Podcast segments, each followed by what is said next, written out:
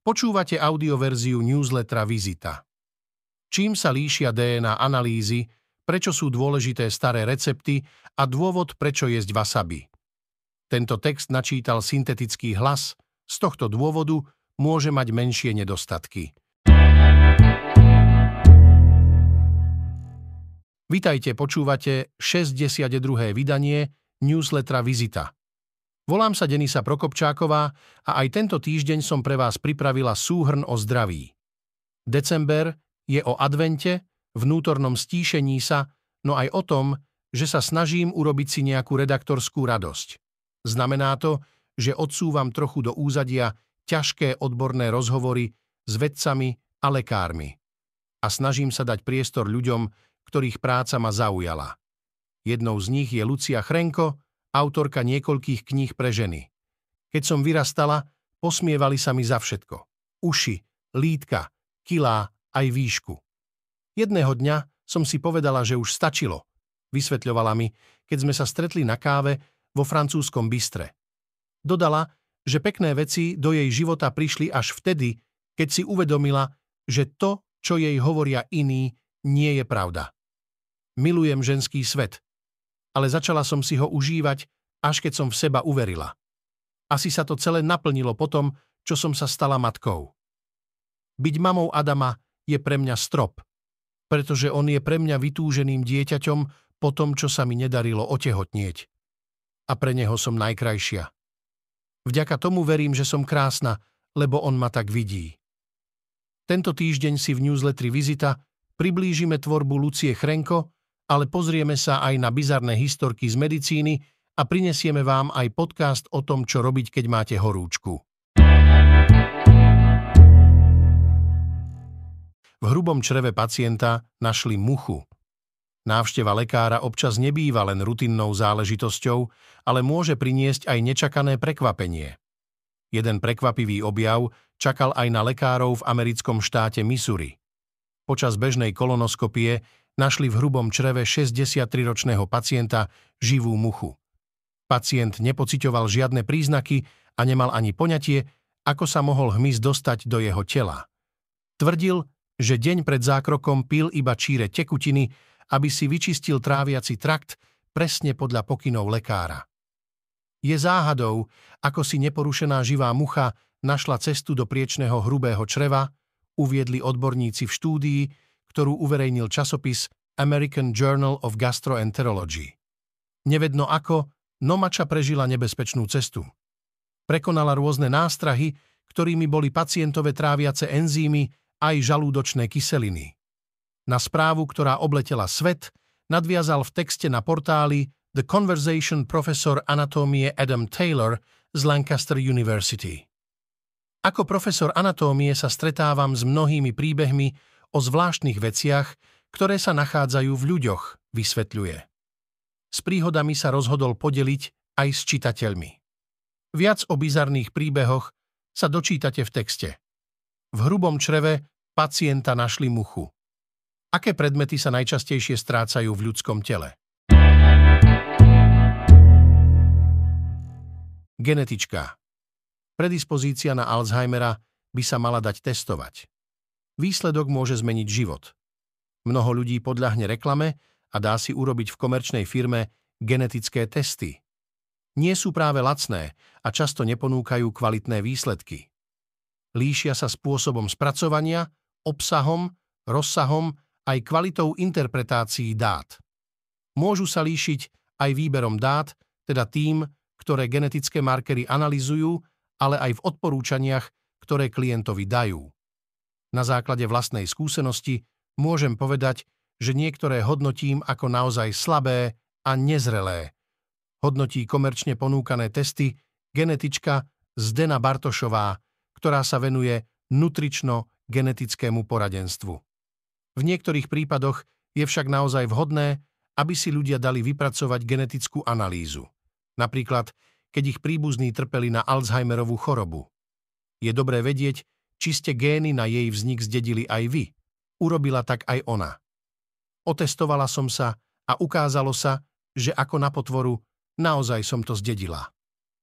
Zmenilo to nielen môj životný štýl, ale aj samotné nazeranie na život a starnutie, hovorí genetička Bartošová. V rozhovore s názvom Genetička predispozícia na Alzheimera by sa mala dať testovať. Výsledok môže zmeniť život, sa dozviete, čo je to gén, ako rýchlo už dnes vieme prečítať genóm človeka, či môžeme zdediť gény na alkoholizmus, násilie alebo kradnutie, alebo do akej miery môžu umelci alebo športovci zdediť talent po rodičoch. Spisovateľka Chrenko Posolstvami mojich kníh nie sú recepty, ale príbehy. Tak ma mama naučila. Bohémky a múzy. To sú názvy troch kníh, ktoré napísala Lucia Chrenko. Prvotným impulzom pri písaní prvej knihy bola túžba zachovať recepty svojej babky a mamy. Na materskej som totiž zistila, že keby som chcela urobiť zaváranú repu, ako ju robí moja mama, absolútne netuším, čo mám robiť. Pri zaváranej repe, uhorkách alebo domácom džeme som sa vždy spoliehala na mamu. Hovorí autorka úspešných kuchárskych kníh. Nadišiel čas, keď som si povedala, že by som sa jej mala aspoň opýtať, ako to robí, lebo moja mama nepoužíva kúpené nálevové sáčky ani žiadne želatíny z obchodu. Má svoje finty aj na to, ako správne miešať najprv doprava, potom doľava. Neskôr sa však rozhodla, že by mali byť ešte rafinovanejšie. Do bohémok a mús preto zahrnula aj príbehy z bežného života, aj obľúbených talianskych a francúzskych miest. Dve z jej kníh, tak ma mama naučila a bohémky, sa dostali do zoznamu 20 najkrajších kuchárskych kníh na svete. Viac o tom, ako knihy Lucie Chrenko vznikajú, sa dočítate v texte. Spisovateľka Chrenko, posolstvami mojich kníh nie sú recepty, ale príbehy. Tvrdiť, že tlmenie bolesti pri pôrode je nadštandard, je nepochopenie dnešnej doby. Nerozumiem, prečo sa deje to, že keď si žena poučenie o epidurálnej analgézii nevybaví vopred, tak sa veľmi zľahčuje bolesť, ktorú môže pri pôrode prežívať. Argumentuje sa tým, že to možno prežiť. Ženy predsa prežívajú pôrod celé tisíc ročia a nemali epidurál. No vieme, že pôrodné bolesti vedia byť veľmi intenzívne a jednou zo základných povinností medicíny je, aby človek netrpel bolesťou. Hovorí ginekológ a pôrodník Peter Kaščák. Reaguje tak na tému, ktorú denník sme otvoril pred niekoľkými týždňami. Informoval o podaní epidurálnej analgézie, ktorá tlmí pôrodné bolesti a o niektorých pôrodniciach, ktoré ju ženám nechcú poskytovať bez poučenia absolvovaného ešte pred pôrodom v texte kolegyne Michely Žurekovej s názvom Tvrdiť, že tlmenie bolesti pri pôrode je nadštandard, je nepochopenie dnešnej doby, Kaščák vysvetľuje, že z hľadiska medicíny a jej poslania by lekári na také niečo nemali mať právo. Nechajte sa vyštípať wasabi. S tradičným japonským jedlom suši sa neodmysliteľne spájajú prílohy ako nakladaný zázvor, sojová omáčka a chýbať nesmie ani štipľavá zelená pasta z wasabi. Práve s poslednou ingredienciou sa spája nový výskum, ktorý ukázal, že wasabi, teda japonský druh chrenu, zlepšuje krátkodobú aj dlhodobú pamäť. Minimálne sa to týka ľudí starších ako 60 rokov. Výskum vykonal tým odborníkov na kognitívne zdravie a výskum starnutia z Univerzity v Tohoku. Podľa štúdie uverejnenej v odbornom časopise Nutrients podával počas troch mesiacov jednej skupine starších dobrovoľníkov denne tablety wasabi a druhej skupine placebo. Z predchádzajúcich štúdií na zvieratách sme vedeli, že wasabi má zdravotné výhody. Čo nás však skutočne prekvapilo, bola dramatická zmena. Zlepšenie bolo naozaj významné uviedol Rui Noči, vedúci výskumník štúdie a docent v Inštitúte rozvoja, starnutia a rakoviny na Tohokej univerzite pre CBS News. Viac o tejto téme sa dočítate v texte kolegyne Michely Džomekovej Nechajte sa vyštípať wasabi. Pravidelné užívanie totiž starším ľuďom zlepšuje pamäť. Podcast Zoom naozaj objavili pyramídu starú 27 tisíc rokov. Ak by to bola pravda, bola by to revolúcia nielen v archeológii. V Indonézii vraj objavili pyramídu, ktorá môže mať až 27 tisíc rokov. Akurát, že tomu nik neverí a skutočnou otázkou je, ako mohol takýto kontroverzný výskum výjsť vo vedeckom časopise. Tento týždeň sa v podcaste Zoom obzrieme za veľmi zvláštnym tvrdením o našej dávnej minulosti, zistíme, či nás čističky vzduchu ochránia pred ochoreniami a dozvieme sa čosi o výhodách vegánskej stravy. Podcast Vizita. Horúčka je pre telo náročný stav. Bežná teplota zdravého ľudského tela sa pohybuje v rozmedzi od 35,8 do 37 stupňov Celzia. Ak teplomer ukazuje vyššiu hodnotu, znamená to, že máte horúčku. A tiež, že vo vašom tele pravdepodobne prebieha neúprosný boj s infekciou. Hoci vám to možno nikdy nenapadlo, horúčka predstavuje pre telo vážnu investíciu.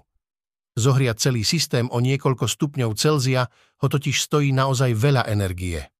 Rýchlosť metabolizmu sa zvýši zhruba o 10% na každý stupeň, o ktorý stúpne telesná teplota.